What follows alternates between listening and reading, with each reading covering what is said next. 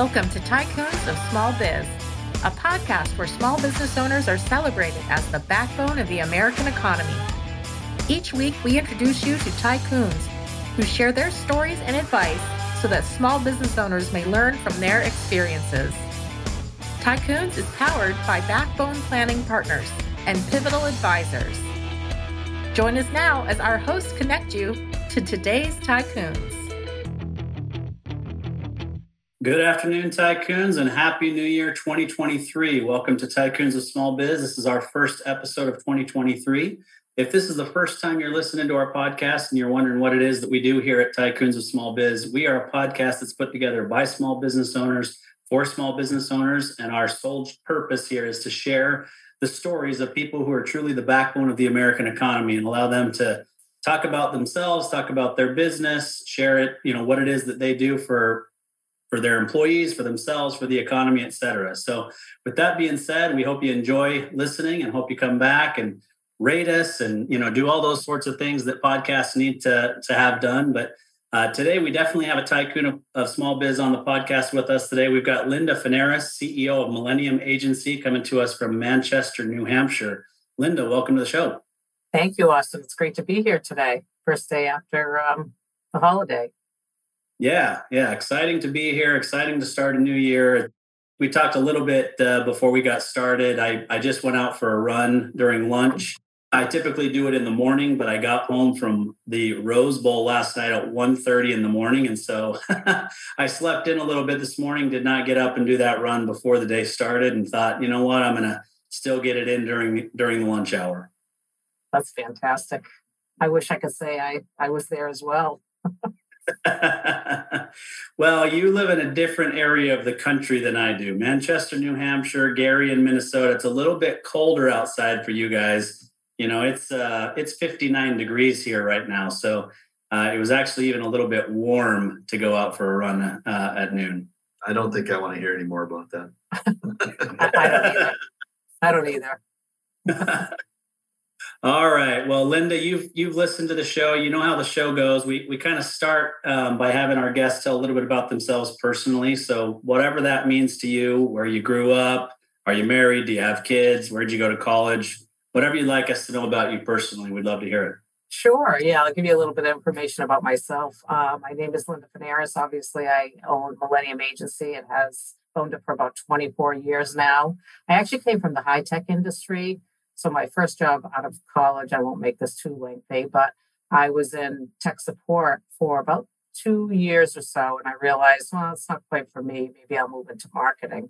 So I did. I moved into marketing and did a lot of research and campaign planning, which I found was fascinating and fantastic because it's amazing how well that actually works once you do some research and you decide, like, okay, what areas of the market are available for this company and how can I tackle those areas of business? And that just set my career off. So it was great. We were an accounting and business software company. We got up, got bought out by Great Plains, then we got bought out by Microsoft, and and I started my my company shortly thereafter. So that's the short version of my career. Personally, I have three kids. They're all grown up. They're all college educated. They're working. They're off my payroll most of the time. Um, not all the time, but most of the time, um, except if a transmission goes or some other crisis happens, the, the phone starts ringing. But yes, I have three kids and I split my time between New Hampshire and Boston. Yeah, awesome. It's well, fun. Yeah. It's cold. No, it's cold. And it's cold there too. yes. Yeah, it is. I mean, you can see in my background, I'm a big fan of Boston, specifically the Red Sox. Mm-hmm. I'm really a baseball fan first, and that's that's why I fell in love with the Red Sox. I grew up outside of Salt Lake City, and so I have no reason to be a, a Red Sox fan other than as a kid whose parents did not have cable television. The only three teams that got coverage on the news were the Red Sox, the Yankees, and the Cubs. Mm-hmm. And, you know, you kind of chose one because back then there was no affiliation of a team anywhere near Salt Lake City. There weren't the Colorado Rockies. There weren't the Arizona Diamondbacks. There weren't any of those teams, you know. And so I chose the Red Sox, and my gosh, I had a I had a very tough childhood and adolescence and early twenties as a Red Sox fan. While the Yankees won a lot of World Series, but I bet you did. Yeah, but I, I love the town of Boston. That's really what I love about them is they're they're true baseball fans. They, you know, yes, yes, absolutely. I, I went to a few games this summer and it was fantastic. I get the opportunity to walk there and enjoy the game and walk back. And the great thing about baseball is you can go with some friends, you can talk, you can watch a game, you can have a couple of drinks, you can still talk, watch a game. So it makes it great, makes it fun. yeah, Absolutely. Yeah, I, I believe it's the best ballpark in in professional sports. So it's it's awesome. Agreed. All right, well let's let's jump to the business side. Actually, before we jump to the business side, I'm going to do this just because it's the new year. I hadn't planned this ahead of time, but I was uh, thinking about this just a few minutes before the show started. I'm not a huge New Year's resolution type of a person. Um, I don't really set a bunch of you know New Year's resolutions, but I do write a business plan for my business every single year. I do it on one page and I make it very, very simple, right? It's just kind of broken up goals, strategies, tactics, and actions, obstacles to success. And then the last thing is personal and professional development. So that's where I kind of put the New Year's resolution type stuff on there. And one of the resolutions for me, or one of the things that's on there for personal development this year, is I want to to lose 30 pounds. I'm not a very, very large person, but I really should weigh about 30 pounds less than I than I weigh right now. And that kind of gets me back to what I weighed in my 20s, right? And I'm mm-hmm. I'm approaching my 50s now. So if I can get back to that, I think that would be a big, big deal. So I'll toss it over to you. It- Are you a New Year's resolution person? Did you set any?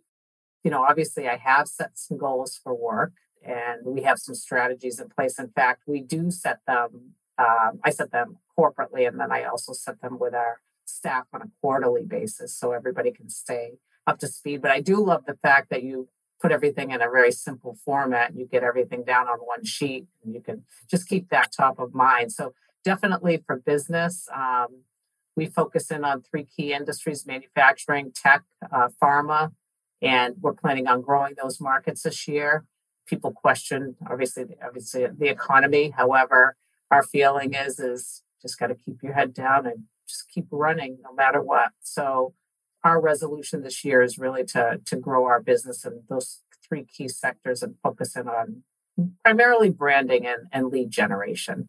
And me personally, you're going to be a little jealous. I did already take out those few pounds that I wanted to, which I've had for the last several years. So those are gone. So I think this year I'm going to get focused in on really getting in great shape and eating healthier and working out more. And I think all of that will help me stay focused on achieving some of these other goals. So yes, absolutely. Yeah, no, good for you losing those those pounds already. Gary, how about you? You know, I got to commend you, Austin, because very few people we've we've dealt with. We're closing in on 400 clients that we've worked with, and very few of them get down to the personal level and have a plan like you talked about. Um, they just show up, and they start working hard, and it makes it really hard to know whether you're on track or not. So commend you on that. Yes, we have business plans. Um, we've got our initiatives identified and everything else. I'm not going to bore you with all of that. Um, but we've got our plan put together. I feel pretty good going into the new year. Uh, I'm with you. Got to take off some. The holidays were really good and not good to me at the same time. I had a really good time, but man, got to take off some poundage now. Yeah, it's funny you say that. I was out for a run prior to the holidays. You know, maybe I don't know, first or second week of December, and uh, I saw a neighbor, and I was coming back, and I I was at the end of my run, so I'm kind of in my cool down walk, you know, and I walked past this neighbor and his wife, and they're out there on the driveway stretching, right? And he says, "Oh, he says I'm heading out for that same walk, so I can take some pounds off, so I can put them back on in the hol- during the holidays." That's right. That's right. and I said, just to be clear, I was running before I saw you. I was just walking at the end. So that's that's funny. Well, yeah, actually, last thing I'll say about that. So, on, on the business plan thing, one other thing that I find helpful, and hopefully some of the listeners find this, you know, beneficial, your clients, whoever, whoever may find this beneficial, that one page thing, it just it makes it so succinct, so easy to remember. But on top of that, it hangs on the wall by my mm-hmm. desk in the office. So you see it every single day. And you start to see, you know, am I doing what I said I was going to do daily, weekly, monthly, quarterly? And, and it kind of holds you accountable because it's it's right there. It's not saved in a folder. It's not, you know, somewhere else. It's it's there, visible and, and ready to be seen. In Austin, do you have somebody to help you keep accountable, or is that just your own accountability? Because everybody knows you're supposed to do that, but it's like going to the the trainer at the gym. We all know how to run, we all know how to lift stuff, but when they hold you accountable, that's when it really happens. So, who holds you accountable? Yeah, now I'm just now I'm just going to sound like I'm bragging, but we uh, we had a uh, we had a meeting week before last uh, with our team. So the we're we're a pretty small group, but the four of us got together and we each shared our separate business plans that then you know compile to make the the full business you know for the business plan. Um, and we shared those things with each other to to be able to hold each other accountable throughout the year. So yeah every member of my team knows that what i didn't tell you is the end part of that is lose 30 pounds and either train for a half ironman or to try out for American Ninja Warrior. So we'll we'll see where that ends up. But um, my business partner Landon and I were together. Oh, when was that? January. I think it was the first. Um, we were together. Oh no, January second. We were together. No, Saturday. We were together on the thirty first, and uh, and we talked. We were looking at dates for half Ironmans to do together to kind of push both of us. So nice. I think that's great. You have something to look forward to, something to focus on, that long term distance goal, which always helps. I yeah. that's fantastic. So, um, no, and I, give us a little background on, on Millennium here. Uh, what, what, yeah. what is it? And there are so many, I, I don't want to lump you in with all, but there are so many digital agencies out yeah. there. Yeah. So, so tell us you guys are and, and how do you really differentiate yourself? Yeah, I love that question because you're right. Uh, agencies, there are so many different types of agencies out there. There are digital agencies, SEO agencies, regular branding agencies, and we all sound the same, but how are we different and how do we differentiate compared to others? So we are primarily a branding company. So we focus on building brands for our clients. So what does that mean? So is that just a a logo? It's it's a look, it's a feel, it's a it's a selling proposition that actually differentiates you. Within that, and the reason we are a branding firm is we believe that it is vital to have a very strong brand and a key message in order to drive leads effectively. Because to your point, you sound like everybody else, and every company sounds like everybody else, depending on what they do, you know. So the idea here is really trying to find that what we call the white space in the market and saying, okay, here are our competitors. Here's what they all do. Here's what they all say. Now, what part is not taken? Like, what can we grab onto that maybe another agency in our competitive field has not taken? And then drive the focus of the company based on that differentiator. So that's primarily what we do. We work with our clients to build a brand that differentiates them in the market. And we are focused on some key industries, meaning manufacturing slash, and I say manufacturing, tech, and pharma. They are primarily all manufacturing. If you think about it, they're all making something, right?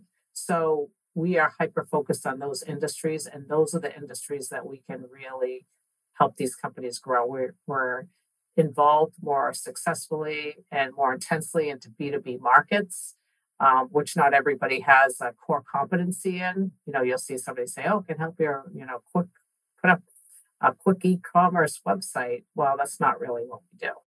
So it really is the focus of the branding, building a selling proposition that differentiates you, determining that white space in the market, and then driving the leads you know, based on some of that preliminary data that was determined on the front end. So, so talking to a lot of CEOs, business owners, know, a lot of salespeople, and he asked them, I, I, I bet I've asked no less than a thousand salespeople, you know, why you versus your competitor? Mm-hmm. And, and I get generic answers back like we have awesome customer service. Well, we're really good at relationships, fluffy stuff that everybody out there in the market can say. So give us an example of how, how do you find this white space with these people? What, yeah, like I, let me give you like an example that people can identify with. I mean, I think that like for an example, like a lot of companies will say, "Hey, we have great service." Like, how many times do you guys hear that? Like every day of the week. Oh, we have good. Our pricing is fantastic. Like we have the lowest pricing. Really? Yeah, you and everybody else. So the idea here is if you take a company like I like to look at FedEx as a good example because the differentiating factor with them is when they came out with the overnight delivery guaranteed there was no one you know that's a that's a white space in the market that nobody grabbed onto and they said, okay, we're going to make this happen. We're going to build our business model around really making these deliveries. And then they're competing with, like, okay, now, you know, we get the United States Postal Service, you know, all these other companies are catching up to some of the things that they established in the market. So they were able to identify, like, really white space. If you're looking at a company that says, oh, we're your trusted advisor or we're your, you know, partner, you have to come up with a different way of, well, why? Like, so I always say, so why would I, I do ask the same question, Gary? It's like, okay, why would I do business with you instead of somebody else? Okay, you have great service. Well, what do you mean by that? Like, how do you have great service? You're going to call me back in three minutes. Right. You're going to call me back in 60 seconds. You're going to email me within the same day. I mean, can you give me some detail on that? So, drilling down into some of these factors that people don't really think about, that's a little bit more granular, can really help them differentiate themselves. And that's the work that we do. It's not something that we, you know, like wake up in the morning and go, hey, let's do this for uh, Gary's company. Great idea. It's it's a process. Sure. It's really a process to figure out, you know, why are you different, and then how can we hang our hat on that for for uh, one of our clients, you know, companies, their their their organization.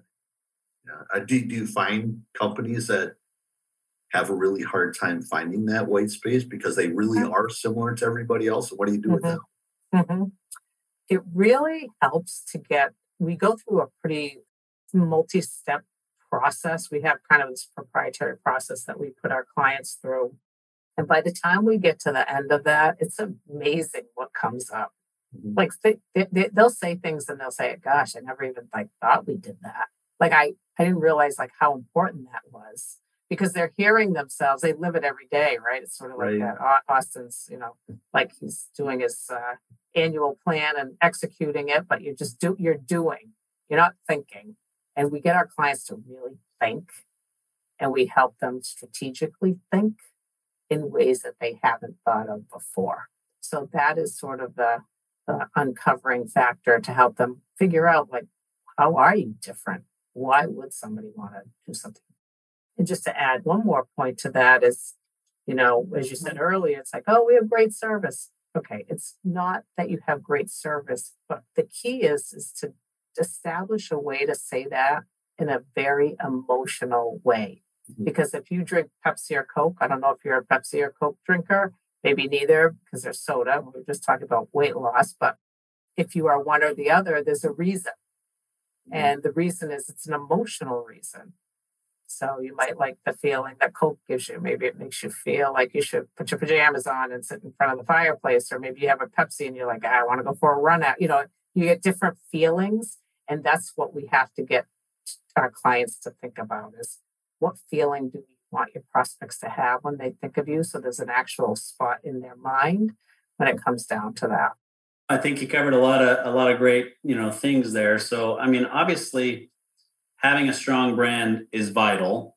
I think now, today, it's probably even more vital than ever before, specifically because a lot of people are going to start to do things remote only there's a there's a you know an opportunity to do things differently and so i think that brand matters but so you know talk to about us uh, to us why you think it's vital now but take that a step further and say you know because people say we've got to build a brand right well, that doesn't mean much to a lot of people. You know, when they say brand, they think Coke is the brand or Pepsi's the brand or Pivotal Advisors or you know Millennium Agencies that's the brand. Well, no, that's that's the name, mm-hmm. that's the logo, but you know, define brand and then why is it critical to have a strong brand now? Yeah, yeah. So a lot of companies think, oh, we need a new brand, and they, you know, they might think that's a logo, right? Or it's a it's a new product launch. But what it is is it's really defining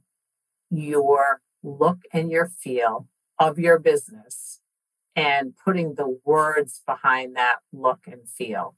And you're kind of marrying and uniting the two of those to build an identity that people can really wrap their head around. And it feels like fluff and it sounds like fluff and it's hard to articulate because, however, if you think of something like a Pepsi or a Coke or an Amazon or FedEx or whatever the company may be, you have a very specific thought in your mind about those companies.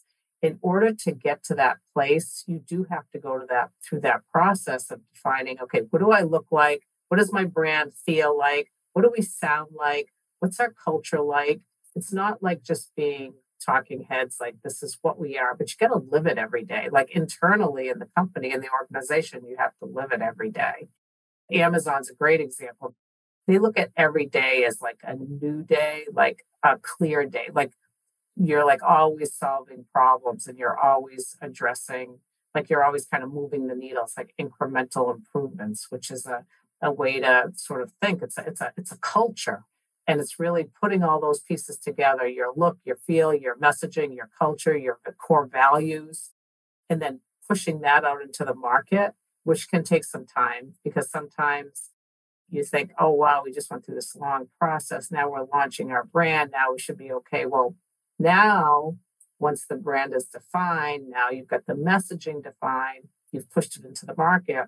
You have to do that for some time in order to penetrate the market so they really understand who you are and what you stand for. So there's an investment in your company, in your look, in your in, in the look and the feel of the company and the messaging of the company in order to really, you know, establish that. Um, so I don't know if that cleared that up, but that's basically there are multiple components to it. It's a visual, it's a feeling, it's the words, and it's getting all those pieces together into the market into one cohesive, not fragmented way. So people have a clear understanding of what you stand for and why they should do business with you. That related to that, it, it kind of ties in with what you just said you said people might think of it as fluff and you know logos and colors and whatnot and i'm sure you see this a lot of small business owners say well i could either put all my money into brand and i only have so much of a marketing or i could put it into seo or pay per click or email campaign or i could go to a show or whatnot. What would you say to those people why invest in brand? Because they only have so much of a marketing budget to spend. Yeah. No that's a great question because we get that a lot. I think you know, our, our clients will say, you know, I, I want to put some money behind digital. I want to, gen- we have to generate leads, right? So we take a look at the website and we're like, oh boy, like the minute somebody hits this website, they're going to leave this website.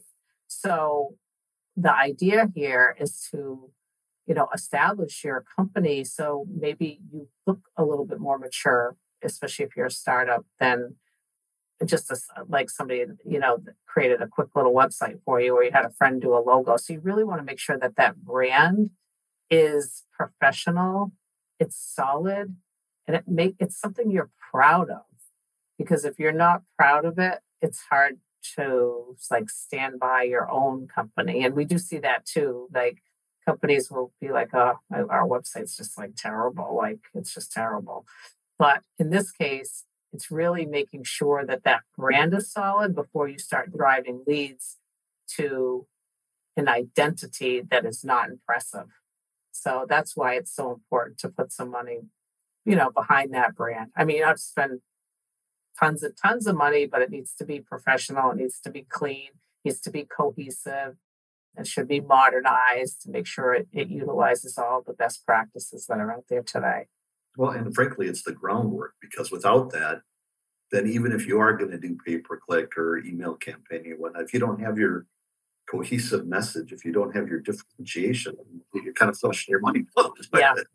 I'm always like, it's, it's like kind of like building a house without the foundation, right? It's like, okay, let's build the house, but if you don't have the foundation, you know, we're going to probably have to go back and figure that out, lift the house and put the foundation in at some point. So why do it later instead do it now?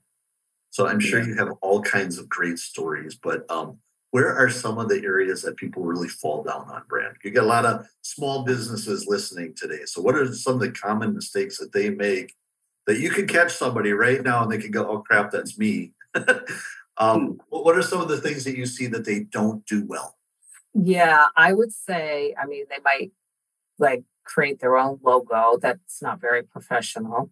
That's a kind of a big thing because that seems like it's an expensive it's an expense that they don't want to do. It's one that's easier. I can I, you know i can do this myself. Or they might do a quick little website that doesn't really function or has a lot of 404 errors and things like that. So we find like the fall down spaces are basically in the general look and feel and then the other thing that we see is that when they do like if they do have a website and a logo and they have materials, their materials will look different than oh. their website. And we see that a lot. So that can be very challenging because as a potential customer, if you're seeing multiple pieces from this company, you won't even think they're the same company. So that's why it's so important to make sure that that those things are very cohesive, not fragmented, and the, the messaging is clear and concise. So that's the big, I think that's sort of the big area that I see, you know, companies falling back on is, is the fragmentation of the brand. Yeah, I see, I see that. It different looks, different feels, different messaging. Mm-hmm. It just it affects a company's professionalism. You know, you you want to partner with somebody who gives you that feeling that you were talking about before. That can right. really destroy it. Yeah, it makes you feel like the company has it together.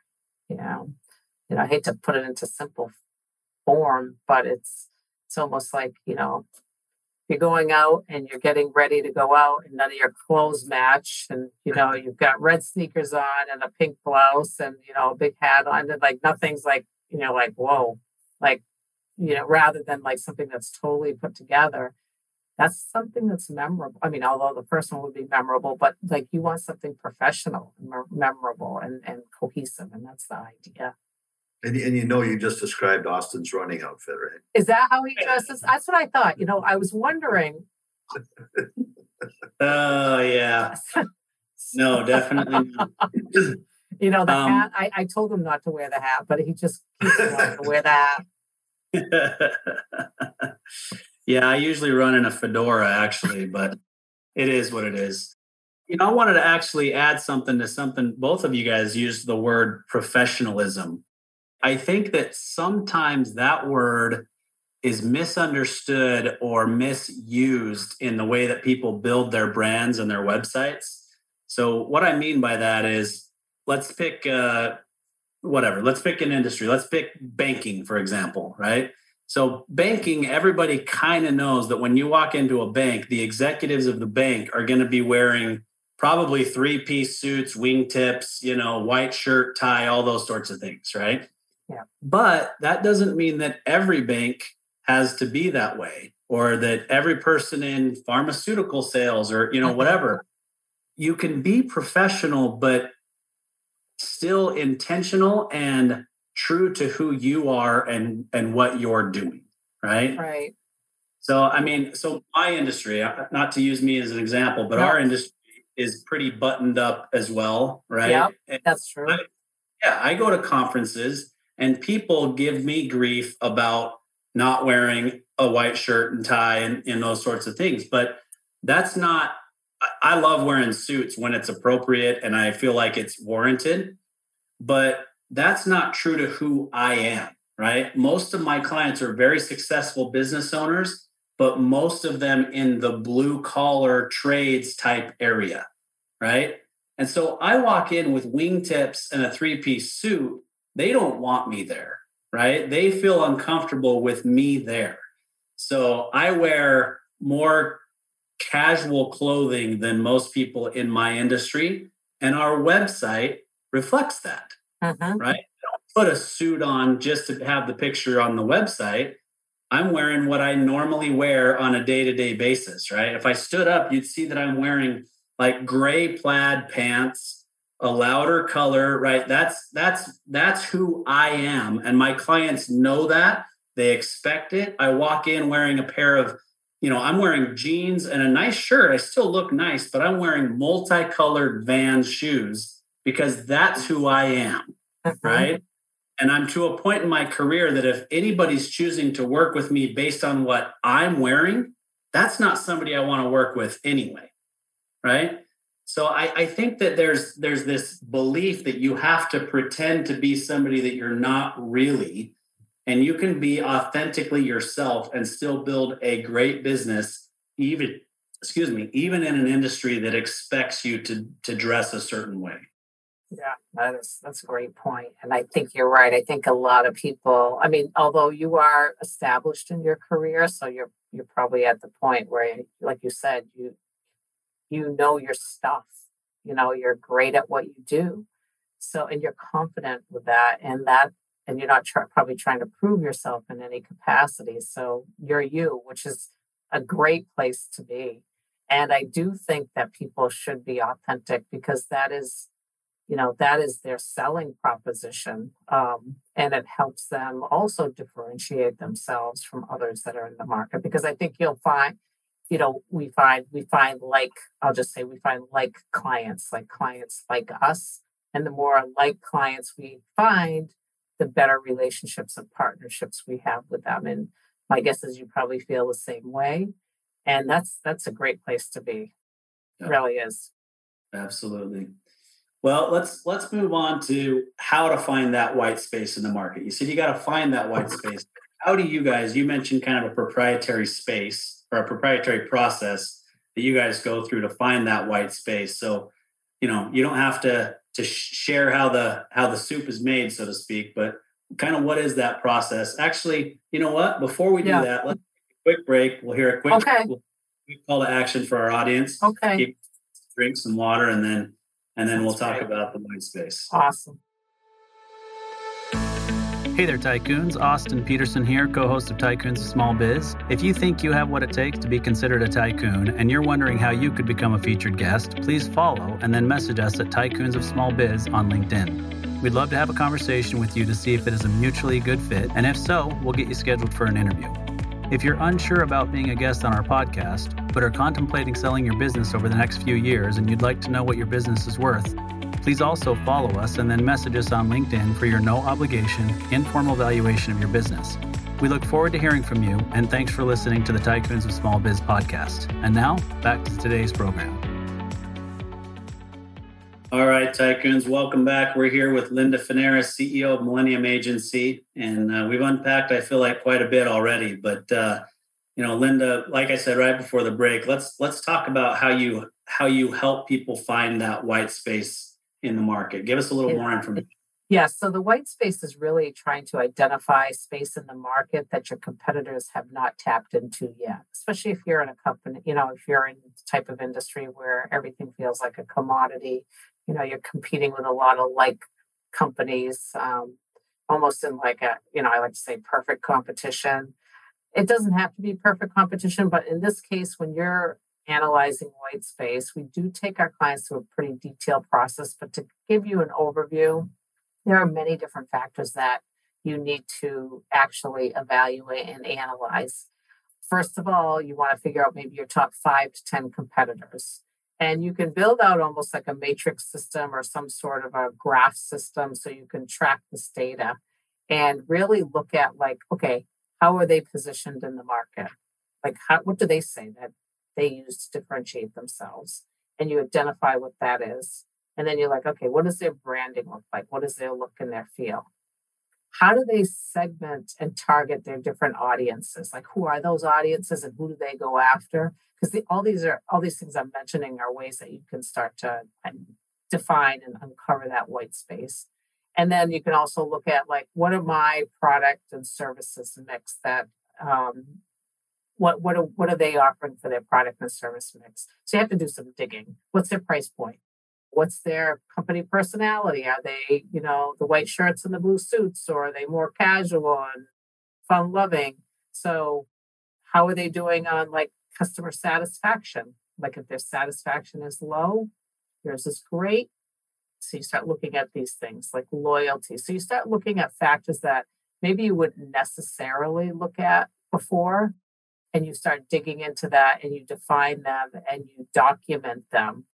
I also like to add into that, like the actual, I don't know if you're familiar with like the pestle analysis, which you probably remember from your college days, but um, you look at some of the things that are going out going on in the industry. So if there's things in the industry that's impacting business or your typical type of business like if there are any political issues going on the economic landscape is changing. Like real estate now would be a good example that's changing. Uh, maybe technology is changing legal is changing environmental factors are changing. And you sort of look at all these different pieces and then you're you're really at this point figuring out okay what what can we innovate? What's available to us that we could you know take advantage of that maybe we couldn't before?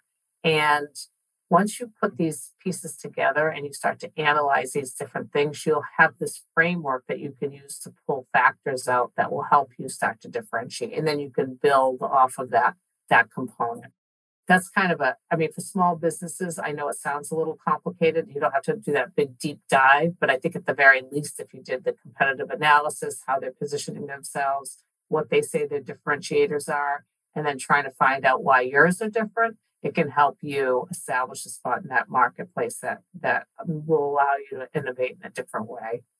Yeah i love that. And, and you even you, you touched on it a little bit but i find um, even the segment of market that you go after can be a big mm-hmm. one.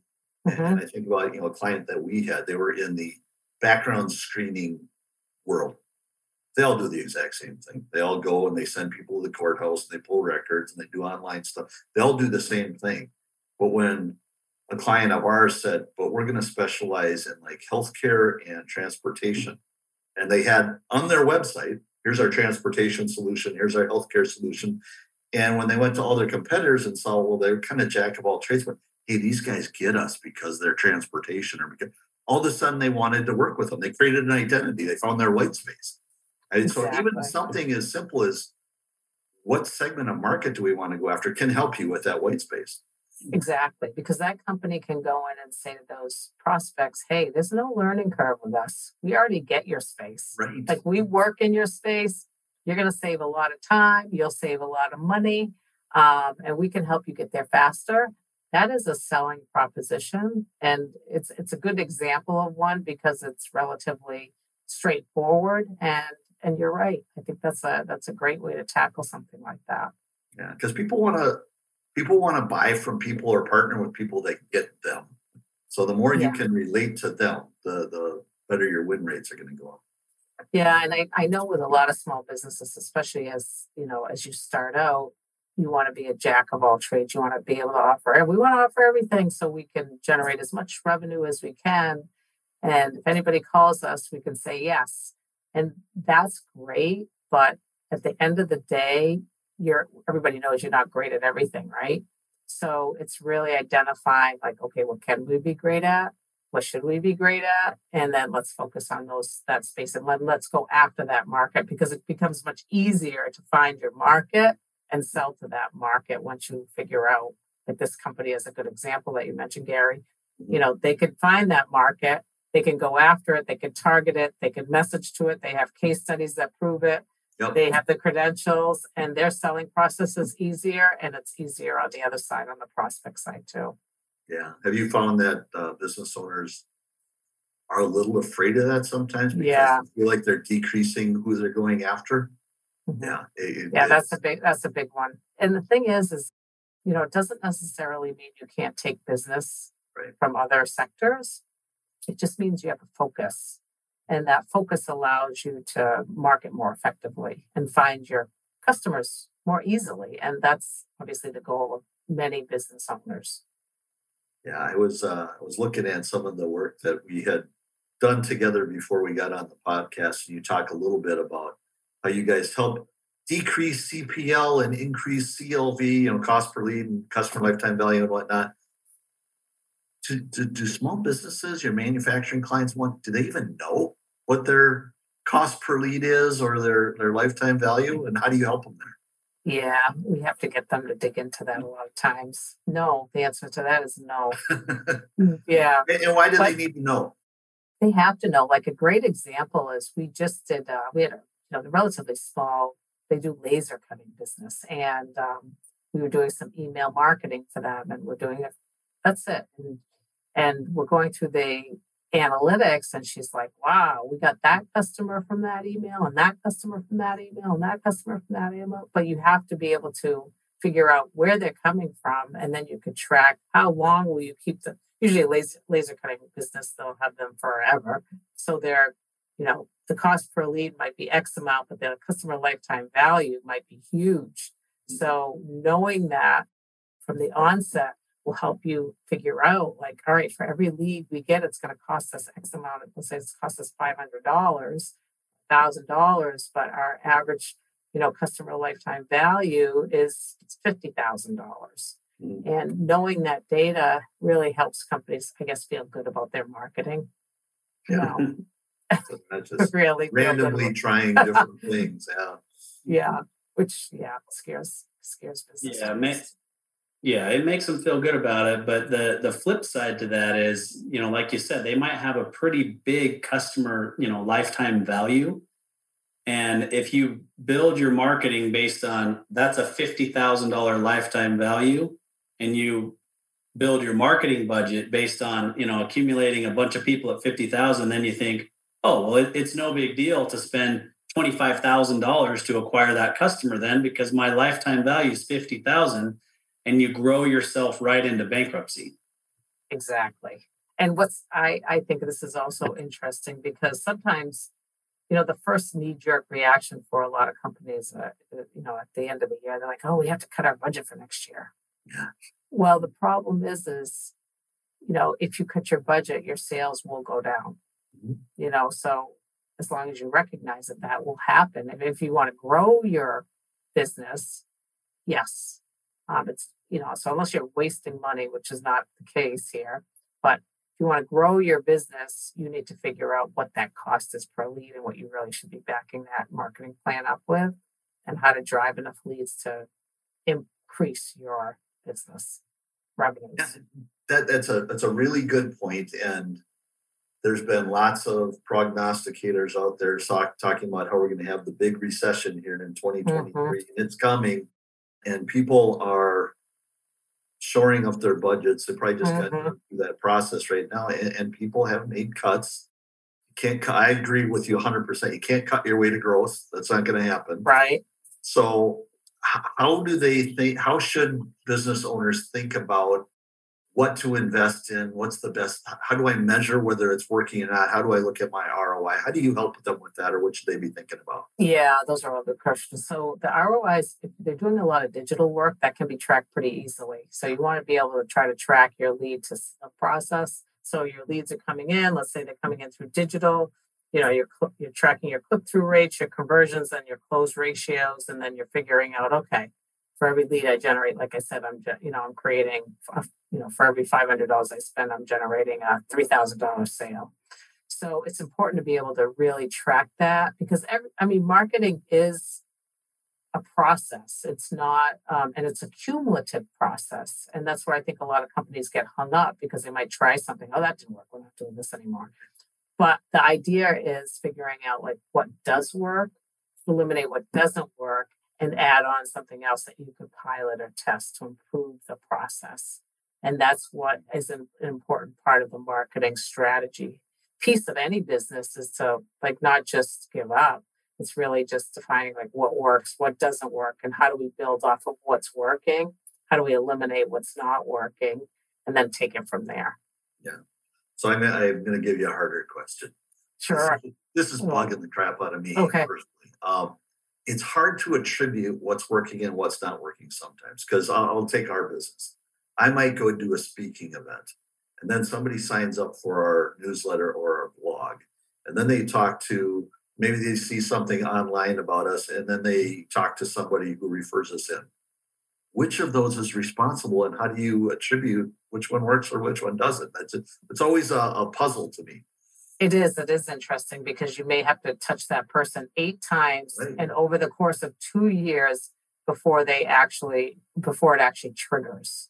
And so that trigger event, you obviously want to track that because it's a, probably a timing thing, mm. right? It's not necessarily maybe they didn't need you two years ago, but they need you today.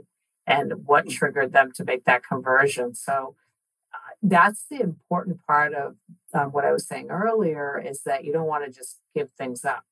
You want to keep that process going because you never know when your prospect will actually need your services.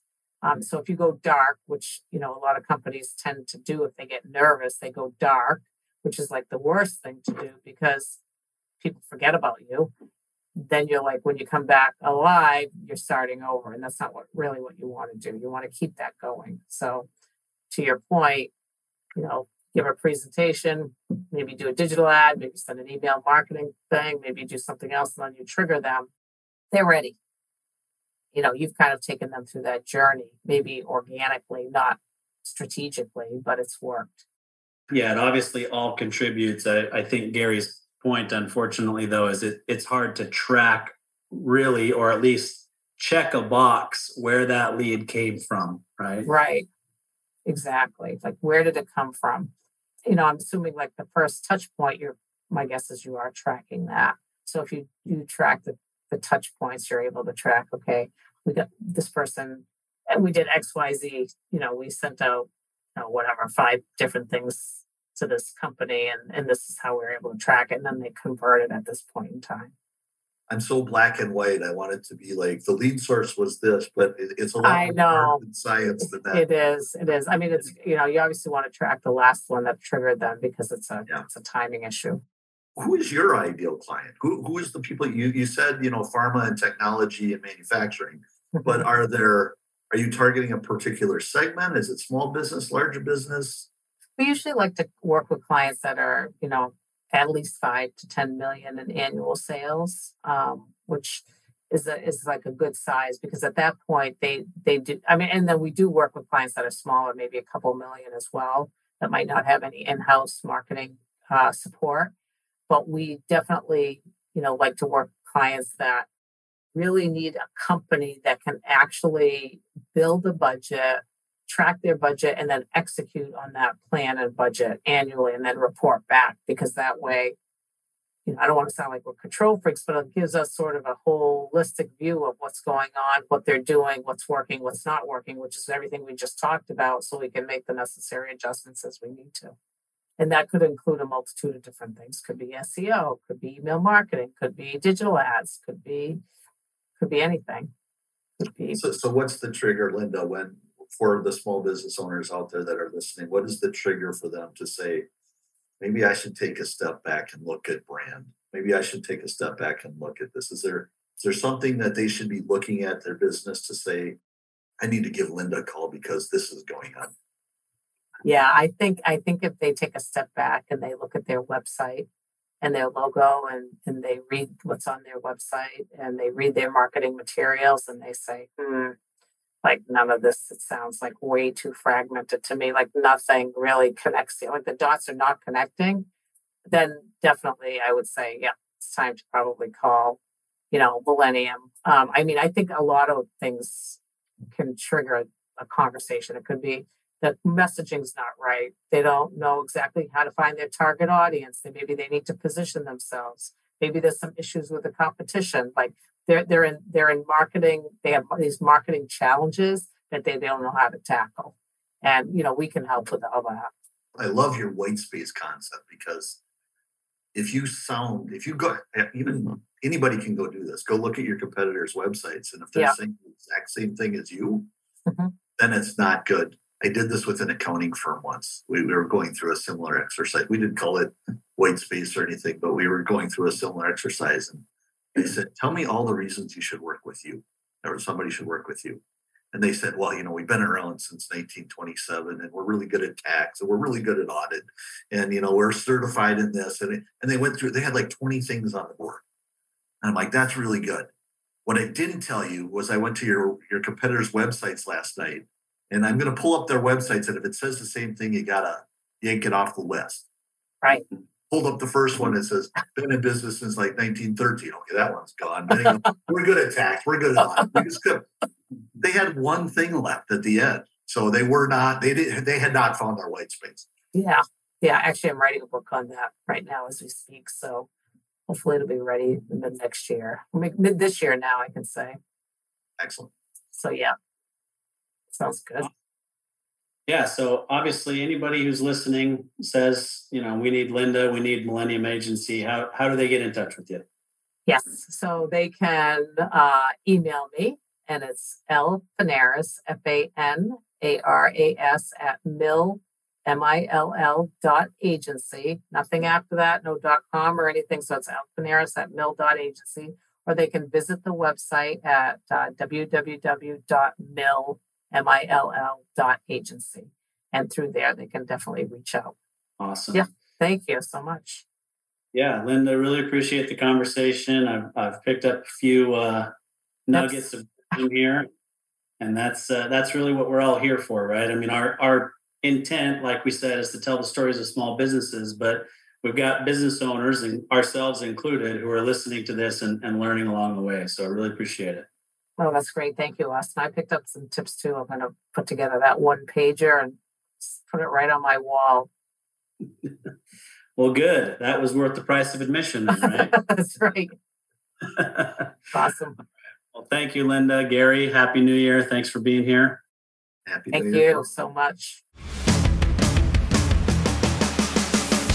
You've been listening to Tycoons of Small Biz, a podcast for small business owners by small business owners.